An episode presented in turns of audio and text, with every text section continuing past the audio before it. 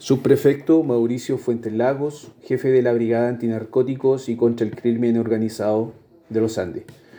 El día de ayer, en horas de la tarde, a través de un trabajo realizado en forma mancomunada con nuestros aliados estratégicos del Servicio Nacional de Aduana de la Comuna de los Andes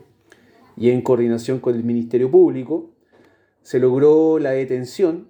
de un ciudadano argentino mayor de edad quien en su condición de conductor de vehículo de transporte de alto tonelaje fue sorprendido ingresando al territorio nacional a través del paso fronterizo Los Libertadores, alerta que genera el Servicio Nacional de Aduana, transportando oculto entre los habitáculos de la cabina del camión un arma de fuego, eh, la que corresponde a una pistola marca Taurus, calibre 9 milímetros, con su respectivo cargador, además de 10 bolsas de nylon contenedoras de clorhidrato de cocaína.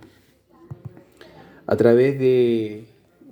del análisis realizado y pericias realizadas a las evidencias que fueron incautadas en este procedimiento,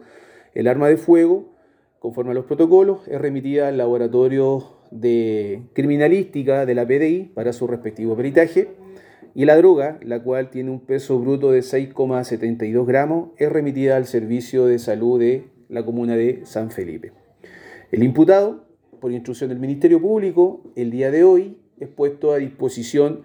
del Juzgado de Garantía de los Andes por ser infractor a la Ley 17.798, que es la Ley de Control de Armas, y a la Ley 20.000 en su artículo cuarto, que habla sobre el tráfico ilícito de droga en pequeñas cantidades.